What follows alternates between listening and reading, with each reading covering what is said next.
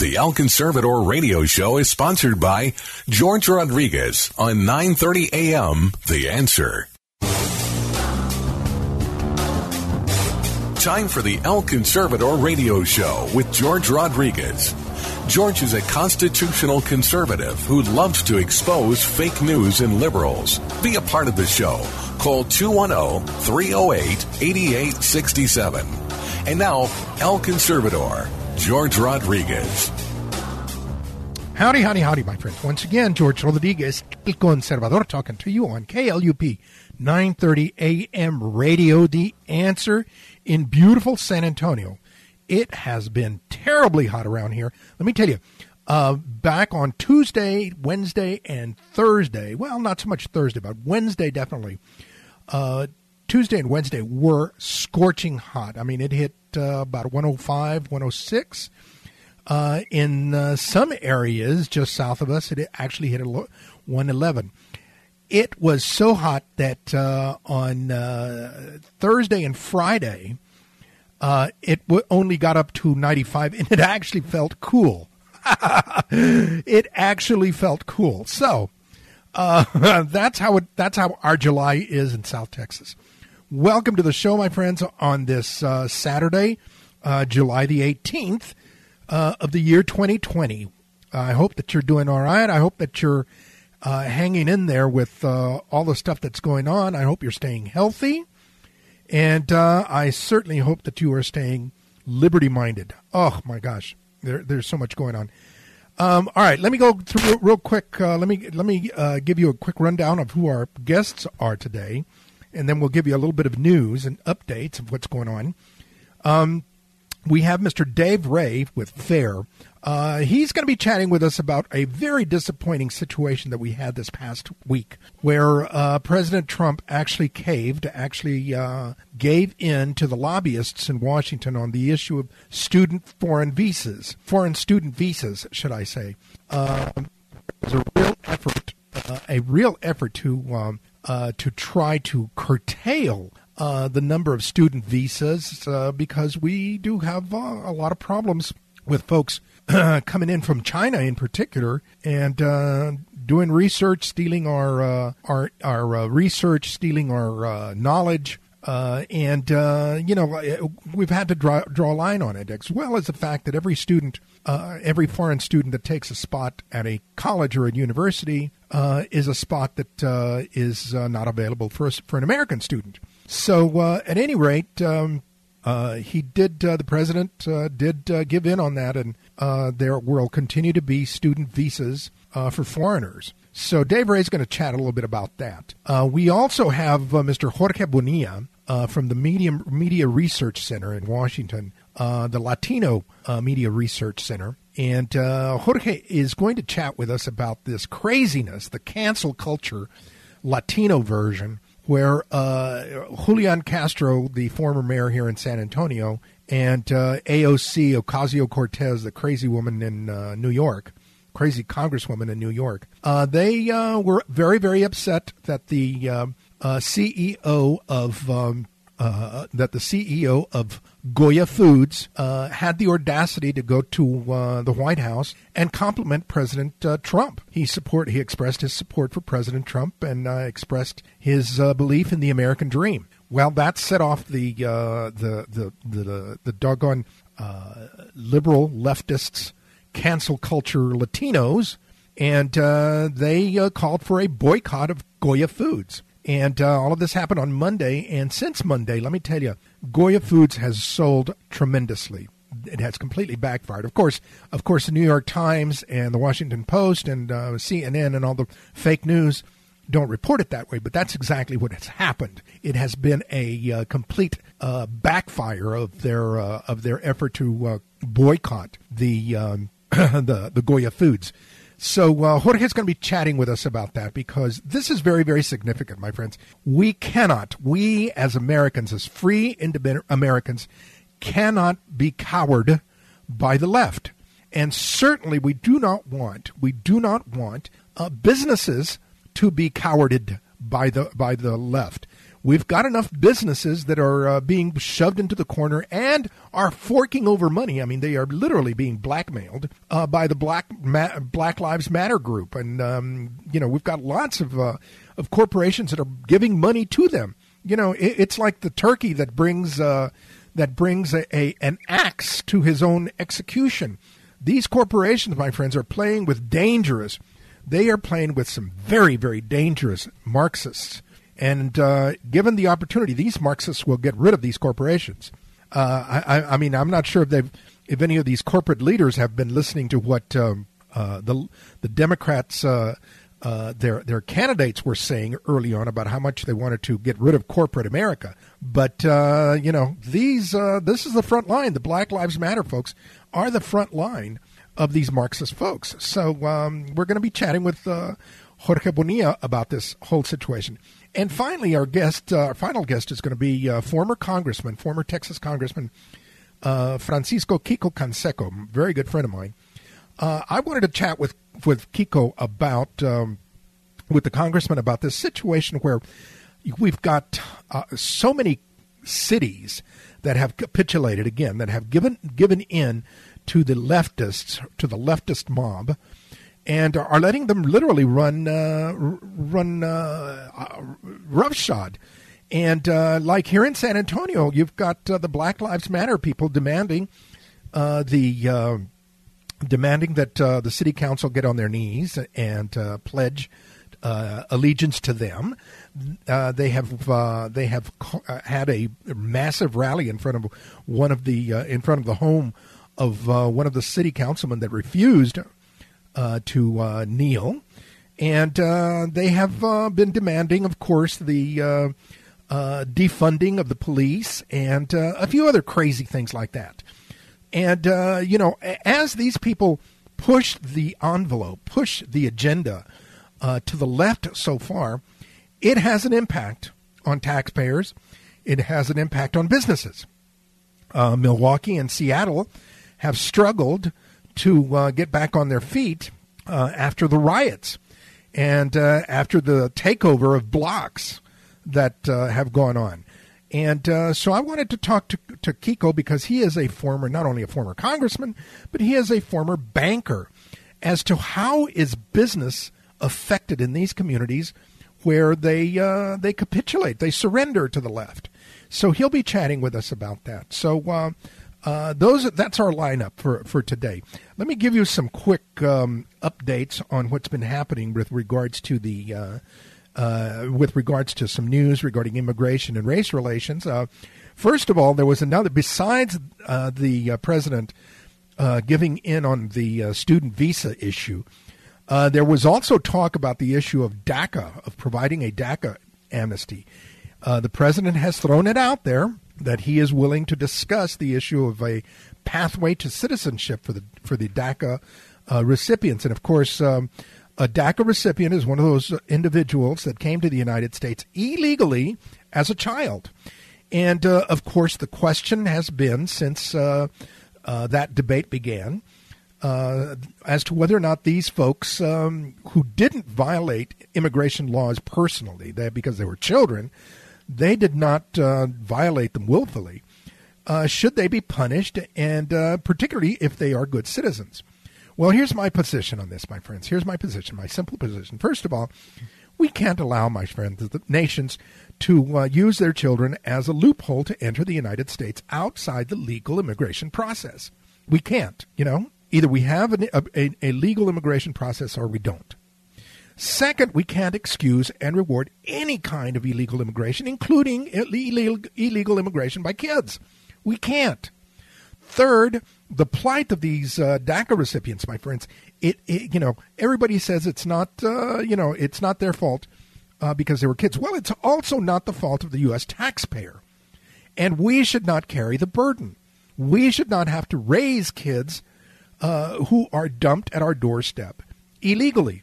Okay, the solution to these kids, uh, the, to their plight, the solution for these kids to their plight, my friends, has got to come uh, from the people that brought them here. In some cases, their own parents that brought them Ill- illegally. Fourth and final, my friends, is that we can't have another amnesty. I'm sorry. We cannot have another amnesty.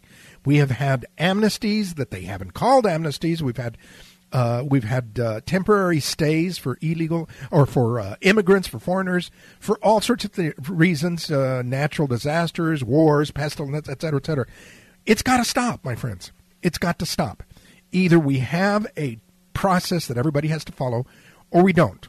If it's all going to be full of uh, holes, if the laws are going to be so full of holes, loopholes like uh, cottage cheese, or not cottage cheese, Swiss cheese, excuse me, um, it is, uh, I mean, it, it's worthless. It's worthless. We cannot and we must not continue to excuse and reward any kind of illegal Im- immigration, and that includes DACA, my friends.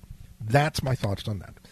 Uh, also, secondly, uh, real quick, um, the uh, Office of Equity. Let me bring, let me give you a, a, a, quick example here in San Antonio. The Office of Equity is something that uh, was put together by the the liberal uh, mayor and city council here which uh, is uh, it, it, what literally it is uh, supporting a very very liberal agenda. It it, it supports uh, funding for uh, illegal aliens to be defended. Okay, clearly a violation of what uh, the president has said in the past about sanctuary communities. This is a sanctuary city project defending illegal aliens. I, incredible, incredible. Ah, my friends, got so much more that we could share we could share and talk to you about. But uh, suffice it to say that um, we uh, continue to struggle. Let me let me tell you real quick, my friends. We need your support. The uh, uh, uh El Conservador, which is also uh, not not only a show but also a blog. we need your support, my friends. We are seeing increasingly how the mainstream media, how the reporters, editors uh, uh, in, in America are stifling, are stifling honest reporting, truth. They are stifling it. They are ignoring it. It, it uh, we had a, a, the tragedy of, a, of the death of a police officer in Washington State, and uh, he was murdered by somebody who is a uh, Black Lives Matter advocate. That part was completely ignored. Uh, newspapers and uh, the news media refused to uh, identify people as uh, illegal aliens. They just call them immigrants. And uh, these are this is the this is why you, we need your help because we are we are a voice for the uh, for conservatism. So, having said that, my friends, welcome to the show. Thank you for being with us today. We will be right back with our first guest. This is George Rodriguez on El Conservador on KLUP 930 AM radio, The Answer.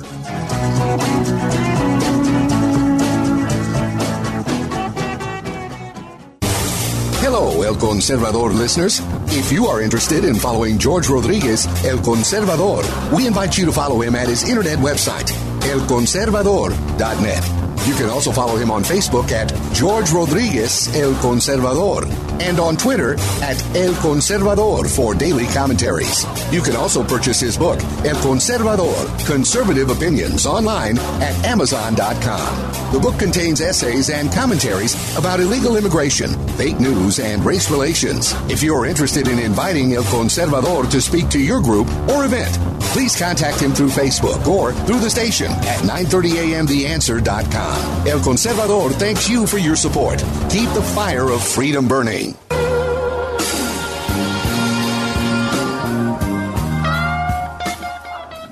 Howdy, howdy, howdy, my friends. Once again, George Rodriguez, El Conservador, talking to you on KLUP 930 AM radio, The Answer. And we've got our very, very good friend, Dave Ray from the Federation for American Immigration Reform, FAIR in Washington, D.C. And um, last week we discussed on our show this situation about bringing in uh, folks, uh, foreign workers, uh, during a time when we've got a uh, uh, when we've got a, a terrible, a terrible economy, uh, high unemployment. Well, this past uh, week, it looks like the president caved on another issue, that being regarding uh, students and student visas and uh, foreigners being able to come in uh, to uh, the U.S. during this time. Dave, welcome to the show. Explain to us what happened. Uh, great to be with you again, George. Yeah, this is very confounding and disappointing, a very disappointing cave in on the part of the Trump administration. But last week it was announced that foreign students who are here in the U.S. Now, it, let me explain. If you're here as a foreign student, you have a visa that only entitles you to come into the United States and attend classes. You're not on a path to citizenship. You're not on a path to a green card. You're a visitor attending college. So the decision was made, uh, given the, the, the current ongoing COVID crisis and the fact that many colleges aren't even going to offer uh, uh, you know, face-to-face classes, that if you are a foreign student and you are taking only online classes, that you would uh, need to return to your home country and take those online classes from there. In other words, there was no reason you to be here in the United States. Which makes uh, sense. It, it, it's common sense, good public policy. They can still uh, attend classes. They can get their degree. Uh, the colleges get their tuition. Uh, but there's no reason for these foreign students to be here uh, if that's all they're going to be able to take is online classes. Uh, and then suddenly yesterday, after a lot of pressure from the business lobby and from uh, you know some of these universities who uh, uh, were complaining that they were going to be losing out on housing money from these foreign students, the administration apparently completely caved in and pulled uh, the rule. Now, you know, obviously, uh, it, it's disturbing for a number of reasons. First and foremost, let me just make the the case that uh, every seat at a at an American university that is taken by a foreign student is one that is not occupied by an American student. And if you're talking about, you know, the University of Texas and you have somebody who is a fourth generation Texas, meaning that their families have paid tax dollars into the public education system, including the colleges, for four generations, and it comes time for your kid to apply to the University of Texas, there are only so many slots available for in-state students because they like to keep a lot of slots open for international students because they pay more. And it could be your kid who loses their seat to the foreign students in the first place. One way around that would be allow would be to allow foreign students to attend classes virtually from their home countries, and that way Texas students would actually uh, uh, be able to get into classes that their families have helped build and pay for for generations. But uh, the Trump administration caved into this rule, and so foreign students are going to be allowed to remain in the United States, even if they don't attend classes. Uh, the second point is that the reason why the student visa program falls under Immigration and Customs Enforcement, ICE, is that it was one of the, the, the biggest loopholes that led to the 9-11 attacks. Many of the 9-11 uh, hijackers actually came in fraudulently on student visas, uh, attending make-up univers- uh, made-up universities, and then were able to mastermind this attack. So there needs to be an eye on enforcement. So there's a lot of good reasons closely monitor the student visa program and uh, to not allow students who are just taking online classes to be in the United States in the first place. And so the, the Trump administration caved yesterday without any signal, and it is uh, probably a, a blow to national security, and it's, it, it certainly uh, throws common sense out the window. You know, who, who was lobbying? You said that the universities uh, uh were lobbying to uh, keep the program going, to keep these students uh, coming. Uh, why? I mean, uh, I mean, couldn't they just as easily charge these students for online as? Uh, why do they need to have them in person in the United States? I don't understand that. They wanted to charge them for dorm fees as well. Apparently, oh my many gosh. of these foreign students are forced to live on campus in dormitories, whereas American students, you know, can attend these classes from anywhere, can live off campus or can attend the online classes from anywhere in the nation. Uh, the other issue is that after these uh, students graduate, there are actually incentives in place that allow American employers to hire uh, these foreign students and be exempt from excise taxes for two years. In other words, if you're a, STEM, a foreign student with a STEM degree and you're competing with an American student with a STEM degree, it's it's less expensive for the employers to hire the foreign student because of this two year uh, window on excise taxes. So while these students are not here on a pathway to citizenship or even on a pathway to a green card, there are there are you know, many people in the business community who are hire, who are eyeing these uh, students as potential employees. So that made it a little bit more. I mean, why we would have a program that would incentivize the hiring of foreign students over American students when the fact is that of, of about 25% of American students who graduate with STEM degrees, science, technology, engineering, mathematics, don't get hired in those fields because many of those spots are taken by the foreign students who are here. So yeah, we really need to, uh, to, to take a harder look at uh, the foreign student uh, issue. The, the last thing to consider is the morality of this, George. I mean, what is the morality of, of, of denying a fourth generation Texan entrance to the University of Texas? Because the University of Texas can get far more money for giving that seat to somebody who has no ties to the United States, who's never paid a dime into the University of Texas, who has not paid a dime. Their you know, parents live abroad, have never paid in to the United States tax system. Yet Texans are going without, uh, are doing without those those entrance seats because they're being given to the more lucrative foreign student market. I mean, is that really a moral decision for the for the universities to make? I know that it's a financially smart one, universities are sitting on massive endowments. And is it a moral? Is it morally right for the uh, universities to be treating our own people this way? I would say no. Yeah, yeah, exactly. But I wonder how many, how much uh, foreign money uh, comes into those universities uh, as an endowment uh, because they are taking these foreign uh, students. I mean, we have seen how Chinese gifts, money uh, is coming into uh, some research centers. I'm wondering, right. you know, if this is happening as well. Which again, it poses a moral question. I mean, it's you know, I mean, would the, the United States in nineteen in the 1930s uh, be taking Nazi money? I mean, I, I don't understand. I really don't. Now, yeah, good, that's a good point there, George. I mean, the fact is, is that I, you know, I am not a foreign policy expert, but I, I would be willing to go out on a limb and say that China is not.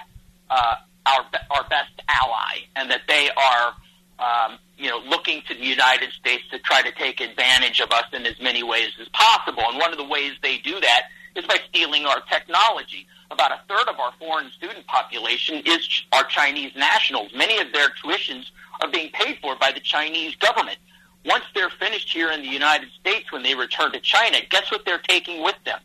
American know-how that's how China is coming with all coming up with all these knockoff of American uh, engineered and and uh, intellectual property. And so there is a national security aspect of this as well. So somebody like China, who we you know, is is having a conflict with India right now, is having a conflict with its neighbors in the South China Sea, is showing very aggressive tendencies. Uh, I, I think we're being t- naive to think that we're not going to eventually have to lock horns with them in some way. Why would we be giving, you know, all of these coveted university slots to Chinese students when we know that their their government dislikes us so deeply. Yeah, I mean uh, that makes about as much sense as, as giving Russians back in the in the Soviet days, giving them uh, access to our universities and our research. Right, right. It's the same thing. It's really crazy. Um, well, I, I, you know, I, am very, very disappointed with uh, with the Trump administration on this one. Do you think that they'll reverse it, or do you think that this is uh, here to stay for now? You know, I think it's here to stay for now. I have no idea why he did this other than they decided they didn't want to have to fight this battle on top of other things that they're fighting for. But, uh, you know, the, uh, it, it was the right move.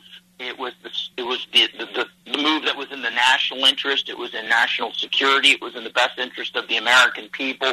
Why the president caved on this will probably remain a mystery, but it appears that uh, there is a very strong lobby of the business sector in the White House. I mean, they were the ones who, pushed the president to back off of closing the, the door to guest workers back in April when he put a, a temporary pause on general immigration. They exempted guest workers, and then the president had to come back and correct that.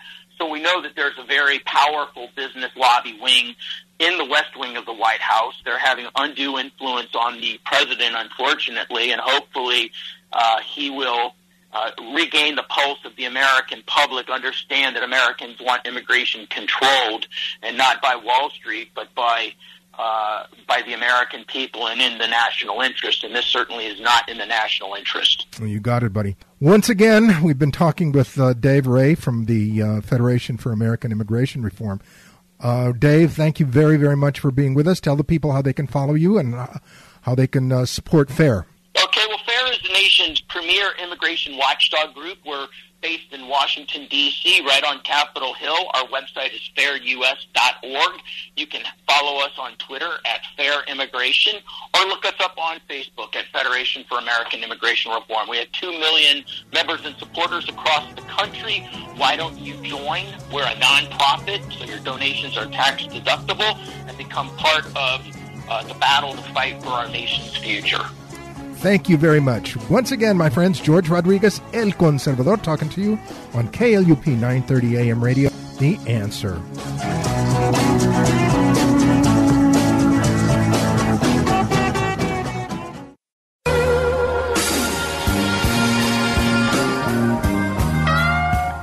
Once again, my friends, George Rodriguez, El Conservador, talking to you on KLUP 930 AM radio.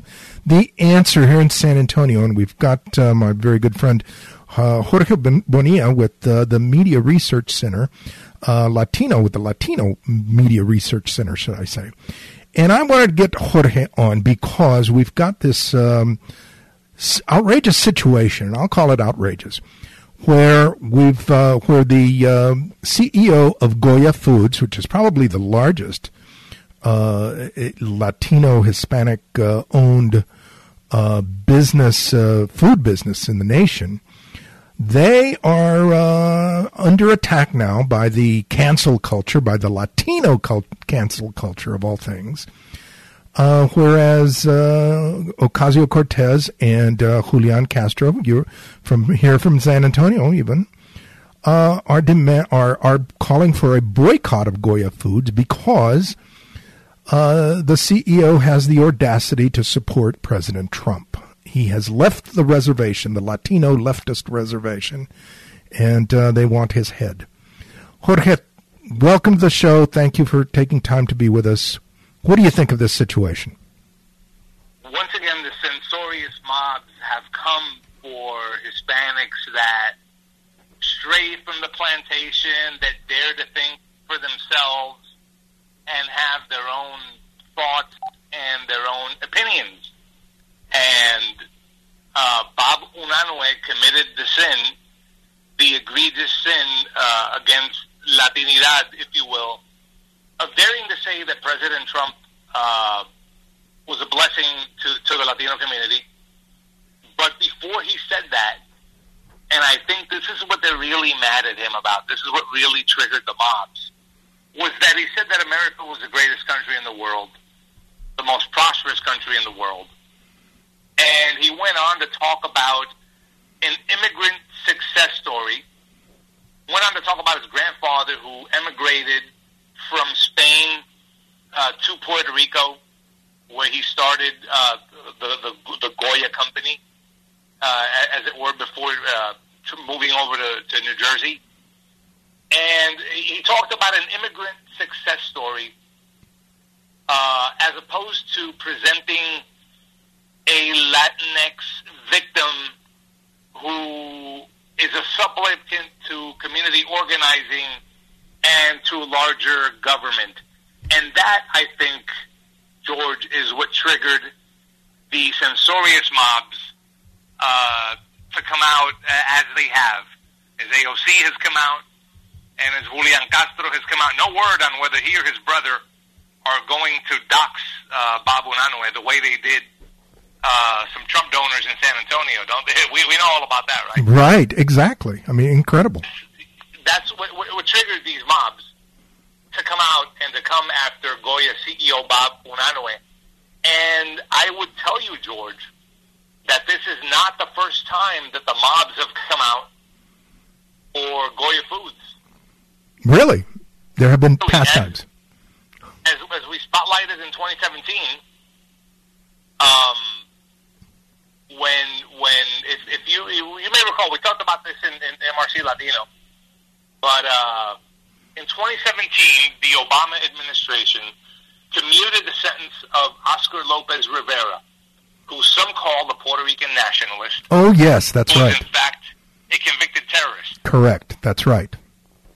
So, so they uh, Obama commuted his sentence. He was released in May of 2017, and right around that time, the New York City Puerto Rican National uh, Day Parade, the the oldest Puerto Rican parade in the country, led at that point and under the influence of former City Council Speaker Melissa Mark Viverito, made the decision to honor this convicted terrorist who, by the way, after his release, uh, one of the first things he did was to fly to Venezuela, to fly to Cuba, to worship at Fidel Castro's tomb, to go visit with Daniel Ortega, to go with all these rogue regimes in Latin America and, and proffer solidarity. They wanted to honor him as a national liberation hero. Now, Goya was a sponsor of the Puerto Rican Day Parade, the biggest one at that time. When they caught wind of this, they pulled their support and in doing so, they triggered a, a cascade. Uh, JetBlue pulled out. Univision pulled. Imagine the heat was so hot that Univision had to get out. Oh my gosh! Um, uh, imagine that. Uh, something is too radical for Univision, right?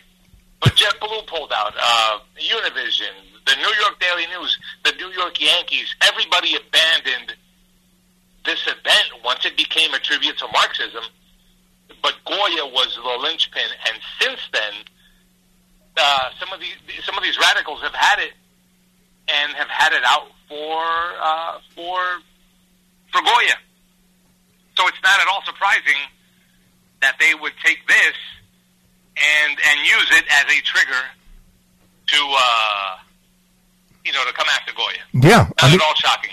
It, it, it really isn't. You know, it has become quite common for the uh, what they're calling the cancel culture to uh, come out uh, as a mob and uh, attack anyone that uh, doesn't agree with them, anyone that doesn't uh, follow their lead. Do you think that the situation with Goya will educate Latinos, Hispanics across the country? to uh, understand that this is a mob that uh, that doesn't want you to uh, to think for yourself. I, I would certainly hope so. I would certainly hope so. Uh, but let's I mean let's be clear. This this boycott is, is not going to prevail. Goya Goya is is America's preeminent uh, Hispanic owned business. Uh, and as much as Univision goes around calling themselves America's Hispanic super brand, I would argue that Goya is in fact America's Hispanic super brand. And, and I think they'll be fine.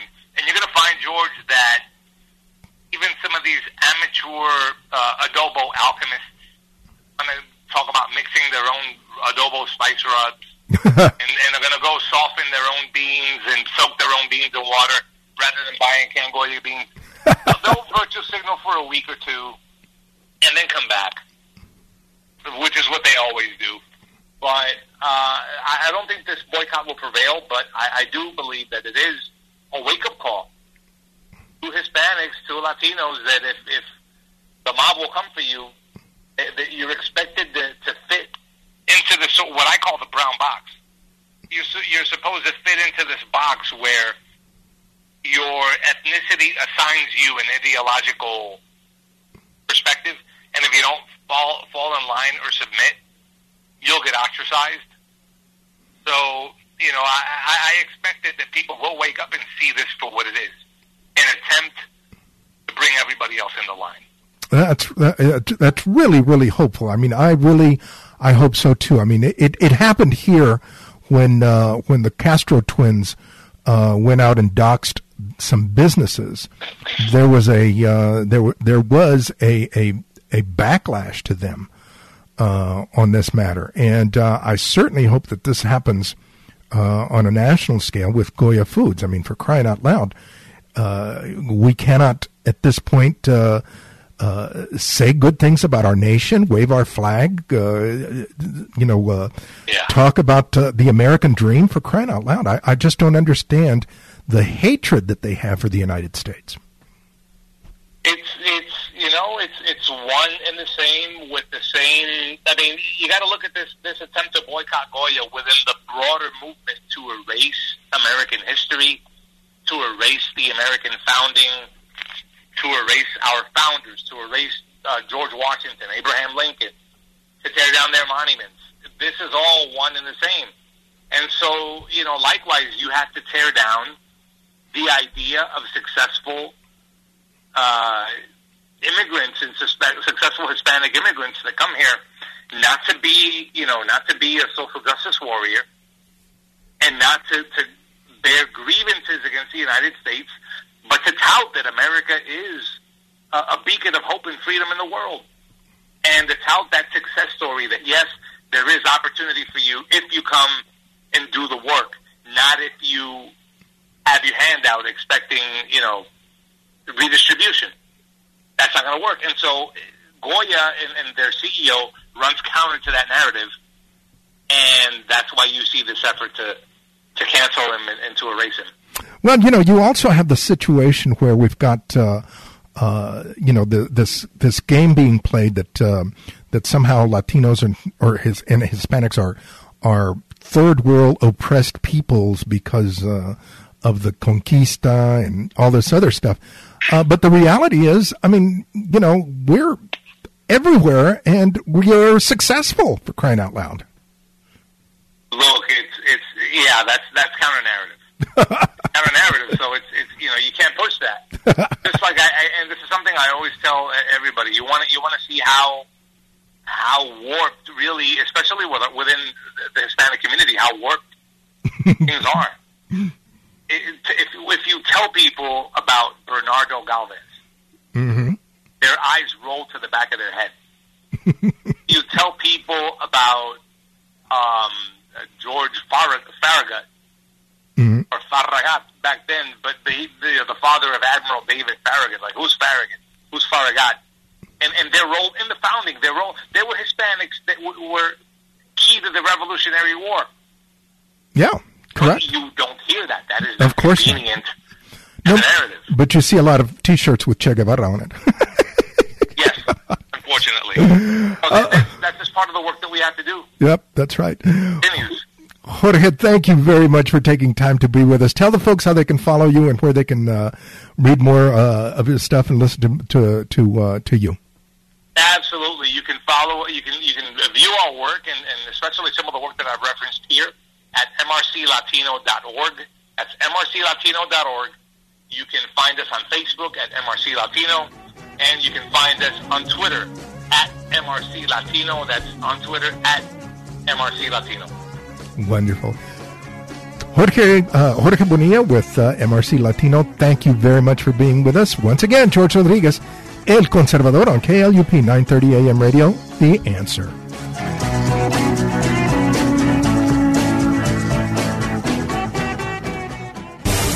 Hello, El Conservador listeners. If you are interested in following George Rodriguez, El Conservador, we invite you to follow him at his internet website, elconservador.net. You can also follow him on Facebook at George Rodriguez El Conservador and on Twitter at El Conservador for daily commentaries. You can also purchase his book, El Conservador Conservative Opinions, online at Amazon.com. The book contains essays and commentaries about illegal immigration, fake news, and race relations. If you're interested in inviting El Conservador to speak to your group or event, please contact him through Facebook or through the station at 930amtheanswer.com. El Conservador thanks you for your support.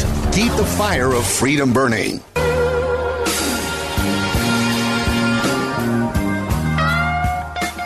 Howdy, howdy, howdy, my friends. Once again, George Rodriguez, El Conservador, talking to you on KLUP 930 AM radio, The Answer.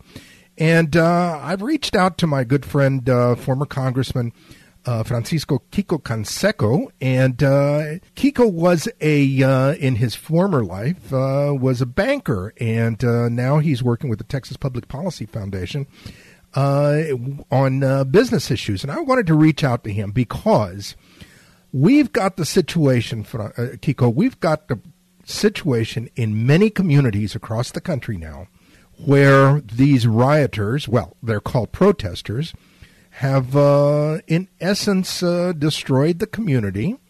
Uh, the and in my opinion, they're scaring the business community. They are making uh, some outrageous demands, and uh, the communities, uh, the elected officials, are kind of giving in on them, like in Seattle and in Milwaukee. And I wanted to ask you, you know, as a businessman, what do you see the ramifications or the implications of these uh, of these uh, elected officials, these communities, uh, you know, giving in to uh, to these protesters, their demands, and um, you know what what could possibly come out of it? So, welcome to the show. Talk to us. What do you think? Thank you, thank you, George. It's always a pleasure to be on your show, and I'm pleased to, to try to respond to some of these things that are going on right now. But you ask, uh, what is the economic impact? Disastrous because you got to remember that first of all, these riots they're not sui spontanea. In other words, they didn't erupt on their own. Uh, you have a lot of people that are professional agitators, leftists, Marxists, Marxists, anarchists that come and see a protest and turn it into a riot. And what they do is that they are promoting a lot of the uh, positions that they have that are to the left of Stalin, to the left of Karl Marx in many cases. So, with regards to economic damage, imagine your shop is looted, uh, burned, uh, torn down, damaged, destroyed. What are you going to do? You're you're going to uh, lose a lot of employees, so therefore you're going to have a lot of joblessness. Uh, you're going to have to rebuild or never come back into the business again because the insurance is not may not cover you because it's one of those um, insurrections and riots and things like that that usually is an exception to the insurance policy. Reopening may happen if you've got the funds on reserve in order to do it. And a bank is going to be questionable about whether or not they're going to give you that loan again, and whether or not you'll be able to pay it back under the circumstances where police are not wanting to do their job anymore because they're under fire and they're under threat. Uh, so it's going to be disastrous for that community. What it is, the benefit is going to be to those left-leaning politicians that allow this to happen because they're siding with the people that are going to be bullying other people to continue you on the job if you're the politician. So you've got a lose lose situation other than those people that are promoting it. You know, big businesses also share a huge, huge liability where this is concerned because they subject themselves to uh, all this intimidation from these uh, rioting groups. And they intimidate them to either contribute money to them, and uh, uh, and you know I was surprised watching uh, Law and Order late at night one day, and I'm seeing that one of these channels, I think is the We channel, lists all the people that it supports, Black Lives Matter and all these other left wing organizations. I turned it off, despite the fact that I like the program, the reruns. But what they do is that they take advantage of their position to push these corporations into shifting their marketing, their sales, and what they do, uh, and also um, in uh, in forking over money to these groups that uh, that are rioting and and creating all this economic damage. So it's a very very difficult or very difficult situation that those western states, even Oregon and Seattle uh, and uh, uh, Minnesota, uh, and all these other states and companies from around the country that are being intimidated by by these small groups uh, and causing a lot of havoc. Now, you know, this situation, uh, one of the th- things that, that people sometimes just don't understand is uh, that uh, if an area has a high crime, um, not only uh, you know do, do do the businesses suffer from uh, theft and other problems, but insurance companies and lending institutions are hesitant to get involved in those uh, in those communities. how do you explain that to people? I mean, how do you that it's not a situation of of racial discrimination, but one where it's just, you know, business, smart business. Well, George, one thing that I've noticed over the years is that um, if one does not like what you're saying, they're going to label you a racist uh, or other things. Uh, and as a consequence, when these uh, banks or financial institutions will not lend money where there's high risk, they're not going to invest in that area because they've got shareholders to account to. Uh, they're labeled racist. Um, we got into this mess also in the early 90s and early and, and during the 80s uh, with uh, these groups uh, like Jesse Jackson's group or uh, what's the other guy from uh, from New York uh, that's now lost a lot of weight. Oh yeah, president one. Yeah, uh, Al Sharpton. Al Sharpton. They go in there and they bully these financial institutions into making loans where they shouldn't be and professing that those loans, in order to make them safe for you, Mr. Banker, you can put them into Freddie and Fannie. Uh, and it intimidates those financial institutions into making loans that they shouldn't and pawn those off into uh, the national till, which further reduces our economy or, or jeopardizes our economy. So you're right. In under these circumstances, I, Quico Banker, would not invest in any business in uh, uh, Minneapolis simply because of the trouble that they have. I mean, this is not just looting and rioting and burning. This is also broken out into a lot of uh, crime like murders or or uh, bodily injury crimes and things like that that make for a very difficult society that we've never expected to have in the United States of America. And and uh, we need to ask ourselves, why does this happen? It has nothing to do with racism, in my opinion. It has everything to do with groups that are going to stir up areas of the country into uh, positions where they can take over and take over the God-given right that our Constitution and our uh, government is supposed to protect.